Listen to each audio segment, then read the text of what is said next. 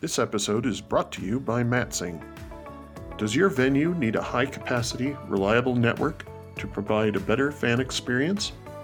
Did you know that Matsing's innovative lens antennas provide the highest capacity connectivity in stadiums and arenas globally, with only a few antennas needed to cover entire venues? Contact Matsing at matsing.com to discuss your venue's advanced connectivity needs. This episode is also brought to you by Extenet Systems, connecting customers quickly, securely, and reliably to networks and solutions is more crucial than ever. Extenet Systems powers the networks that make buildings run, with secure 5G and fiber neutral host solutions found in thousands of locations, relied upon by some of the largest sports and entertainment venues in the country. With services that include infrastructure, indoor outdoor mobility, private wireless networks, and enterprise connectivity, Extenet provides businesses with what they need to thrive. Visit extenet.com to learn more. That's E X T E N E T.com.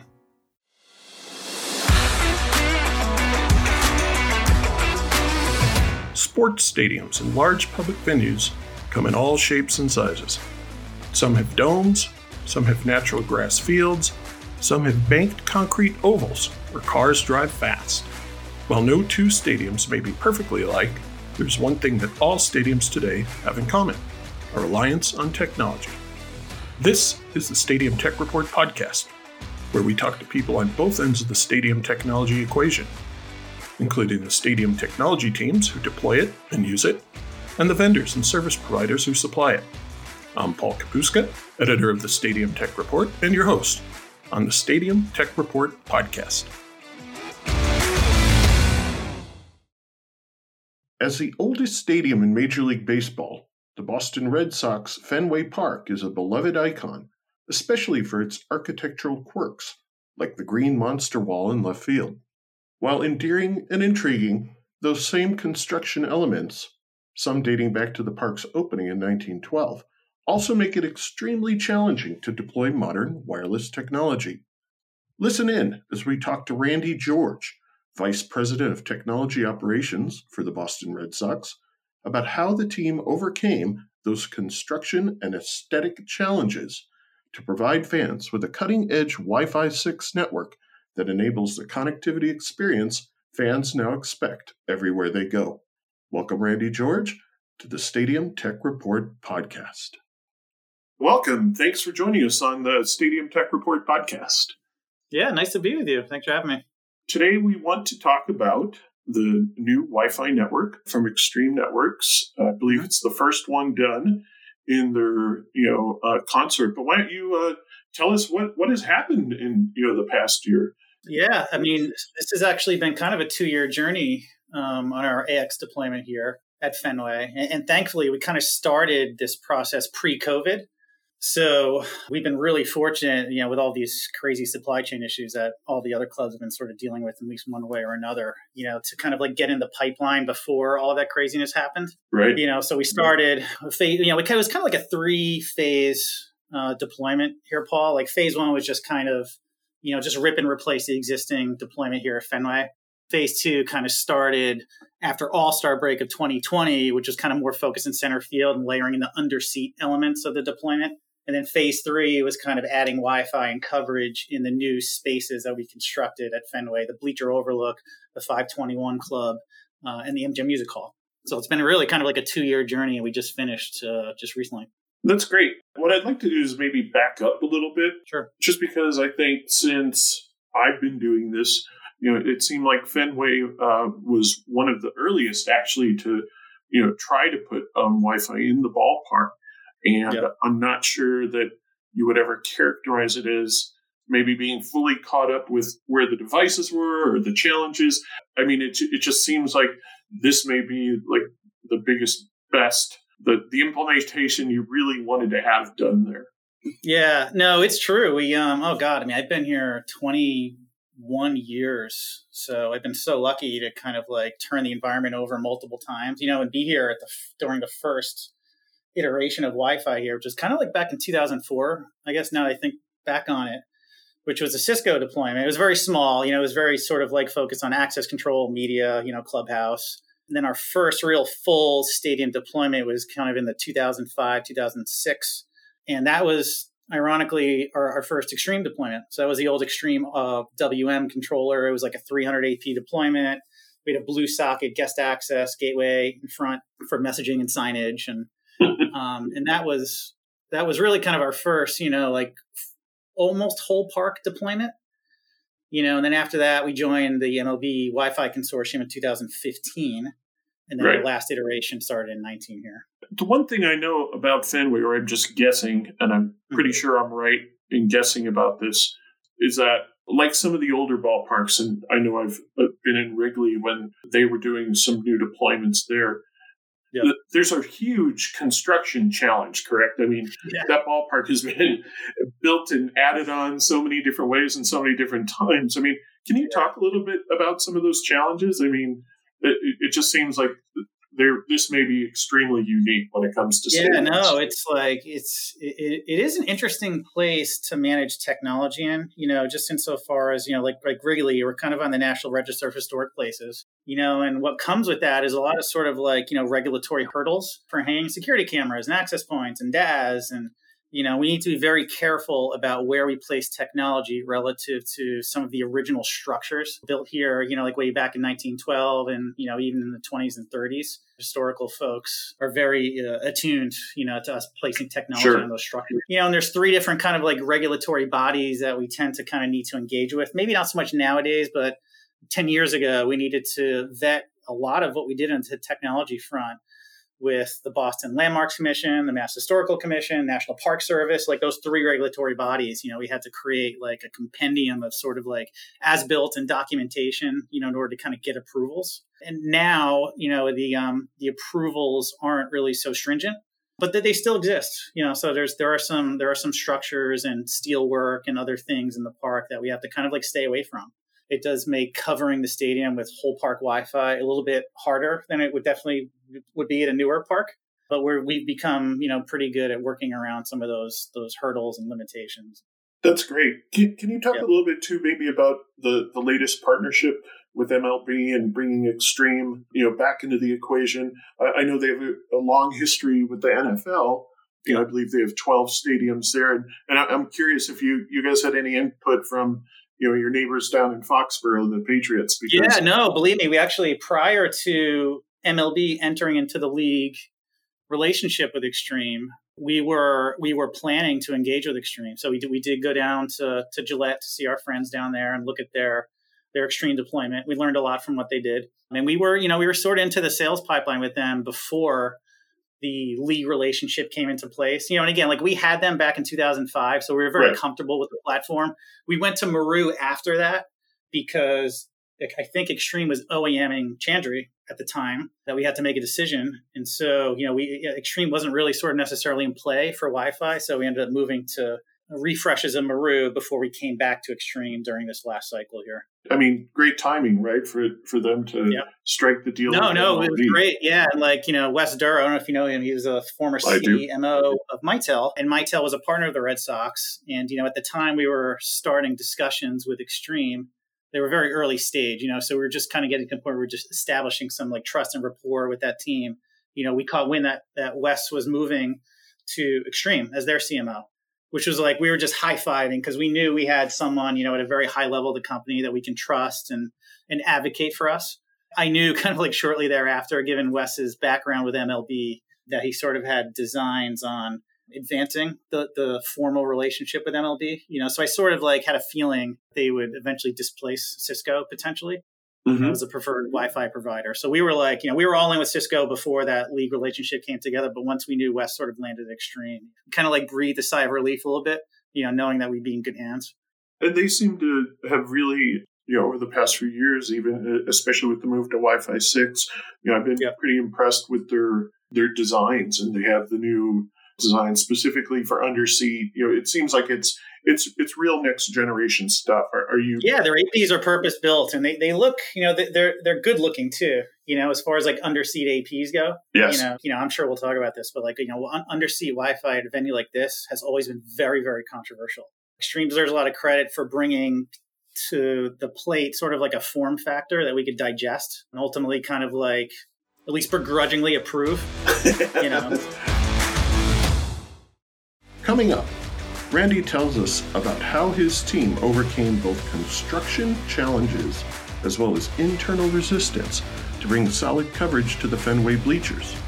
More from Randy George after the break. This episode is brought to you by Matsing. Does your venue need a high capacity, reliable network to provide a better fan experience? Did you know that Matsing's innovative lens antennas provide the highest capacity connectivity in stadiums and arenas globally, with only a few antennas needed to cover entire venues? Contact Matsing at matsing.com to discuss your venue's advanced connectivity needs. If you like our show, why not take a minute now to subscribe to make sure you don't miss another great episode? Simply go wherever you look for fine podcasts and search for Stadium Tech Report. We can be found on iTunes, on Apple Podcasts, on Google Podcasts, and on SoundCloud. You should also visit our website at stadiumtechreport.com and sign up for our email newsletter, where you will find links to all our past podcast episodes, as well as all the breaking news, analysis, and commentary that will tell you all you ever need to know about the stadium technology marketplace. You know, internal resistance seems to be a big thing in you know some of the uh, maybe older parks, even places like um, out in San Francisco at yep. what's you know now yep. called Oracle Park. There was yep. when they wanted to go under seat, and they were one of the first, I think, to really deploy it you know, they mm-hmm. have people wondering, like, is this going to, you know, fry my butt when I'm sitting there? Is this going to, yeah, you know, yeah. what happens when they spill a beer? I'm just curious. Did you have that too from different parts of the organization? Yeah, the um our facilities folks, because this conversation wasn't new, Paul. No. You know, so like during the last two iterations of Wi-Fi here, we did try and shoot for under seat. You know, was shot down both times. Um, and we've always been sort of like, you know, left to just, you know, transport signal overhead you know, which hasn't been optimal. The problem that we had this go around is the center field bleachers. They're really, you know, and this is like this is kind of common in other ballparks that are like, you know, 45,000 seat plus, but there really are no kind of like overhead assets to mount to to get signal relatively close to the fan. You know, we kind of had pretty strict design requirements to kind of get at least within like you know like 75 feet or so, you know, right. within every fan in the park, you know, with an AP. And there's no way we could have done that in center field we were able to position this as like you know we're just like MLB and Extreme. You know they're they're investing in this park by way of the Wi-Fi consortium. We're effectively getting this asset for free, which is awesome for us. Right. Wi-Fi service is not going to be great, you know, in this area of the park unless we embrace under seat. So like left with the prospect of having really crappy service out there, we found a way. So I'm really pleased about that because it's the first time we've been able to do that. Yeah, no, I've I've sat in those bleachers before, and, and I know exactly the geography of it, and there really is no place to to put one. Down. yeah, yeah, yeah. So it really has been a game changer too. It's really the first time I've been able to sit out there and have really, really good service. You know, we we've been blessed. Like Verizon's been a really good cellular partner. Mm-hmm. So we've always had a really solid DAS, but during Jewel events, you know, like I remember 2018, like the DAS just exploded. I mean, sure. it just could not keep up, you know, with the pace of content being pushed out of this park. And so, like, we really needed to get to a point, even for carrier offload, you know, where we had a whole park viable solution to allow the carriers to dump uh, traffic onto the Wi-Fi. It's been like a total game changer this year for us. Yeah, I mean, the offload just seems like you know a necessary component. I, I don't care how, like yeah. you said. Oh it, yeah, it no, and the carriers will tell you like they absolutely need it some local RF folks will say we don't need it. If you get them behind closed doors, they'll say yes, we need it. Like we absolutely need it. So it's been a godsend. That's great. You mentioned earlier on, you know, it was great. It was a good thing that you guys had started earlier. Um, I just want to address the supply chain issues because it seemed like you guys might have gotten in into port ahead of the storm a little yeah. bit. Yeah, yeah, we did. We started, you know, the conclusion of the 19 season the rip and replace. So all of those orders were kind of put in. You know, then COVID hit, you know, like what, like February or March of 2020. And, you know, we had all of the equipment for the most part on site, you know, except for like change orders that kind of came through. Additional switching was kind of held up. We were able to work around that. Sure. You know, but we really kind of weren't held up. We're very lucky. We really weren't held up at all from a supply chain point of view. Again, except for the onesie twosie type things that you know, we've been, but we have workarounds, and you know, Dan and MLB able to kind of poach gear from from other deployments that hadn't started yet or weren't right. like you know in the pipeline for four months to help us out so we can stay on track. So that was great. Let's talk a little bit about results then. Yep. You know, now that you've the full park coverage, and and I also want to separately get to a little bit later the, yep. the theater and, and things outside. But let's just inside the park now. You know, if center field is solved, I'm guessing pretty much everywhere else has been solved pretty well too. Did you did you go under seat in the whole bowl, or was it a mix of um, no, overhead from yeah, there? We, um, we we tried in our original design to get whole stadium under seat. That was shot down, you know, both for kind of like historical purposes, but also like the constructability. So like foul pole to foul pole at Fenway, mm-hmm. there really are literally some sections that are original to the stadium that have no accessibility from underneath. There's no crawl space. There's just no way to get there. Right. You know, so so we were left with sort of like even if we were able to get kind of full approval, we were we would have been left with kind of like a fragmented underseat design. Mm. Just wasn't optimal, you know. So we kind of like we kind of elected to to ditch the underseat part of the design, foul pole to foul pole. You know, which wasn't a huge deal, honestly, Paul, because we do like it, foul pole to foul pole. We do have a lot of overhead and other assets. You know, so like I think you know, like we we carved out you know fifty or so openings into the cavity of our field wall, and we yeah. recessed APs in those. It's a little unusual from a park design point of view that we're able to actually get that approved from the historical folks because the field wall isn't original to Fenway. Mm-hmm. So we're able to, you know, like you know, create openings for TVs and DAS antennas and you know, Wi-Fi APs, and so we have a lot of tech in our field wall. You know, so we're able to kind of like provide signal to those folks who are paying the most money very close to them. You know, without having to go under seat we just added density in other areas that you know weren't very close to the field wall, but you know not so close to the col- the column mounted APs behind them in the grandstands. Right, and then you had another big project just in case there wasn't enough to do. you opened a little entertainment space. Um, can you talk about that a little bit? And you know, yeah, sort of like yeah, the yeah, yeah. Challenge. Just, uh, we just opened a 5,000 seat concert venue at the corner of Lansdowne and Ipswich called the MGM Music Hall and it's incredible. If you haven't seen it, you have to come check it out. You know, because oh, yeah. it really is like a state of the art um, entertainment venue. You know, and so during the design phase of Fenway, you know, we sort of incorporated the MGM Music Hall into the broader design. It wasn't obviously funded by the MLB Wi-Fi consortium because it's not a part of the park technically. Mm-hmm. From a product design point of view, with the with RF folks we were working with, we always kind of incorporated that into our into our plan. So that was kind of like our internal phase three, even though it didn't really necessarily include MLB. It opened uh, the end of August. Full Wi-Fi in there, Extreme obviously. Uh, we have Verizon, uh, 4G in there. AT&T and T-Mobile are coming on soon. So it really is kind of like you know a state of the art entertainment complex. So more to manage, like you said, but it's a really really cool venue. It's going to keep the neighborhood kind of hopping all year round hasn't been the case. You know, when, when the Red Sox season ends, it does tend to get quiet, quieter here in the neighborhood. Right. It's like there's always something going on, like almost every day. You know, so it's pretty exciting for them. Yeah. No, no place in the winter to get sausage, your sausage sandwich with the onions on it. Coming up, for Fenway Park, the new Wi Fi 6 network is just the beginning of a future filled with even more connectivity. More from Randy George after the break. This episode is also brought to you by Extenet Systems, connecting customers quickly, securely, and reliably to networks and solutions is more crucial than ever. Extenet Systems powers the networks that make buildings run, with secure 5G and fiber neutral host solutions found in thousands of locations, relied upon by some of the largest sports and entertainment venues in the country. With services that include infrastructure, indoor outdoor mobility, private wireless networks, and enterprise connectivity, Extenet provides businesses with what they need to thrive. Visit extenet.com to learn more. That's E X T E N E T.com.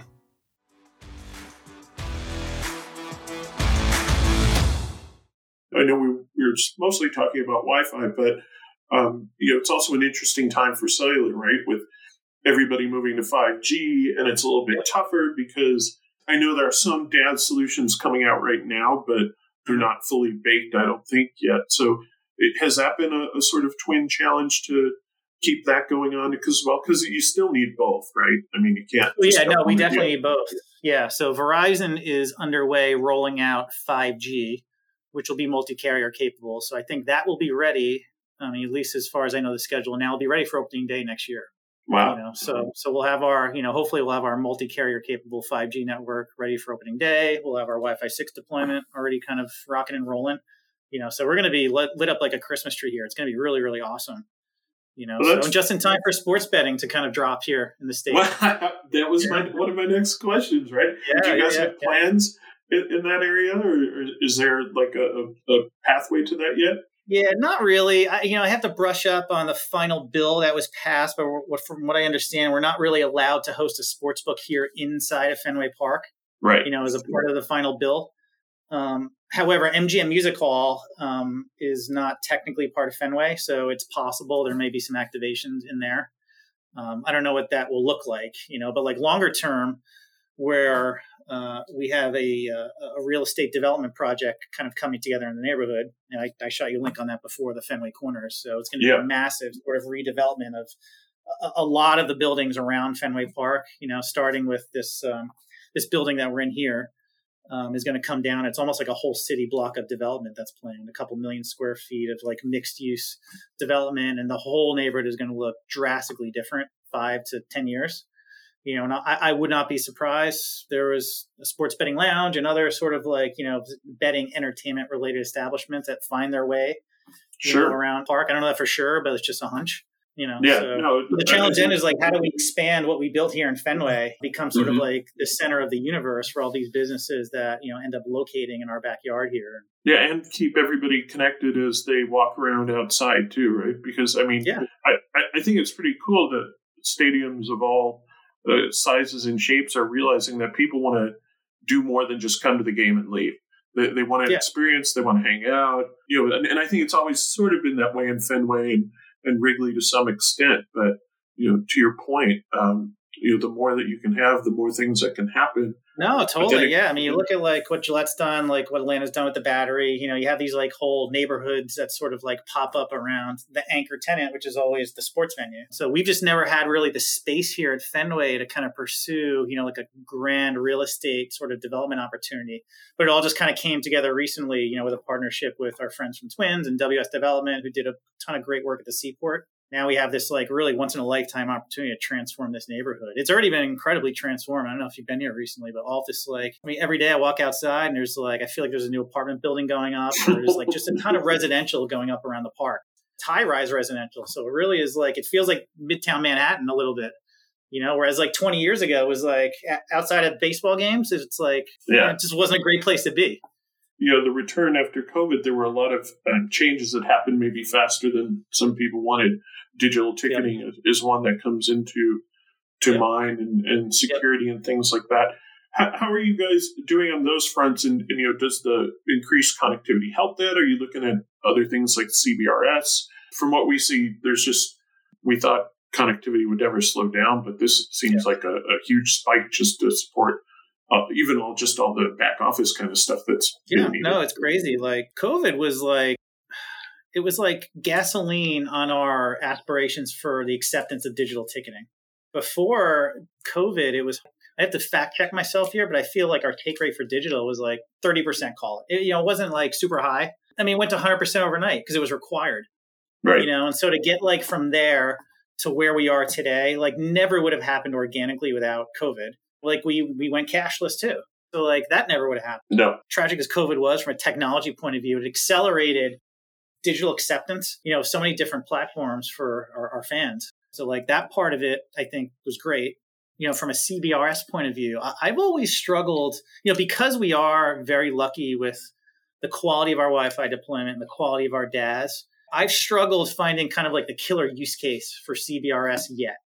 You know, right. so like as the neighborhood expands, I definitely think we would benefit from some CBRS, like insofar as like fully mobile enabling POS terminals, taking them anywhere, you know, and making sure that, you know, interference is a non-issue for those things. And yeah. same thing with access control, even though we've done a good job like planning where we position access control turnstiles mm-hmm. around the park, you know, so they have great Wi-Fi coverage, you know, it would it would open up new opportunities to to bring those devices and do access control and ingress in areas that maybe don't have great you know access. So I'm still looking for that killer use case for CBRS. It's like it's on my mind. You know, mm-hmm. it's just not like a front burner issue. Yeah, and, and, I was thinking you might not have some of the other concerns that other venues do, like big parking lots. You know, where yes. any kind of coverage, you know, even just the the more expanded coverage of CBRS would be a great help. Yeah, um, no, definitely, yeah. It you know, it seems like you know you, you guys are in a great spot right now. I mean, it well prepared. I know um, Extreme's already looking at Wi-Fi 6E, which is you know probably another great bump in in coverage. Um, mm-hmm. do, you, do you feel like you know you're, you're finally maybe ahead of the curve for for a change and and can do some more interesting type planning rather than I mean, God knows we don't want another pandemic. But, no, believe me, I'm just happy that like our customers and our employees, like Wi-Fi is not a pain point anymore. Yeah. You know? So like I've never it's been a long time since we've actually kind of like actively promoted Wi-Fi because it's just like it is an expected service. It's been that way for a long time. But you know, to the degree it's not awesome, like I do hear about that. I really yeah. like I can count on one hand the number of complaints I've had this year, and it was always like another problem. It wasn't really Wi-Fi. Right. You know, and it's like it's really cool. Like, you know, again, like this is the first year we've actually had carrier offload. It's really cool to see the take rate of Wi-Fi so high never seen. It's always like because people are automatically authenticated. So if I have twenty five thousand people coming through, like I've got twenty thousand on the Wi-Fi. Yeah, you know that's like that's really cool. So it's great to see the environment not skip a beat with all of those users on the platform. Well, and, and I think it's it's that's like the nirvana you're looking for too from the user side, right? You don't yeah. want to have people they shouldn't have to care whether they're on Wi-Fi or cellular. It should just be the best connection. And no, totally. Need have, you need to have that for that to happen, right? I mean, no, and it's cool. I'll tell you, it's cool to see the kind of telemetry from our customers too. You know, like we don't really track a whole lot as it relates to the Wi-Fi experience. Like we're not marketing to customers. We don't have a captive portal. Like we just want people to use it. It's a it's a service. It's there. If you want to use it, great. If not, that's cool. But it, is like you know from an aggregated from an analytics point of view, it is cool to see you know like what sources of social media people prefer, like what sports books people prefer. You know, yeah. and again, like we don't really use that information for anything whatsoever. But they're data points that, that may be interesting at, to us at some point you know so so it's great to see all of that cellular traffic on the environment because it's giving me a much more complete picture of what what is real. Well that's great. So, um uh, yeah. that'll do it for us. Uh, randy thanks for your time today. Really appreciate it. Uh, can't wait to come out and see a game again and uh, get a sausage sandwich because I, I can smell those things right now. Oh don't tempt me right? And, and uh, go see a concert at the new venue too. I mean, it just yeah, definitely yes. Please ping me and take me up on an offer to come be our guest here and uh, take a look at what we have going because it's uh, it's pretty cool. We'd like to take a quick moment to thank the sponsors of Stadium Tech Report, whose support enables us to continue our efforts to bring our objective, unbiased, and unpaid for content to the stadium technology marketplace.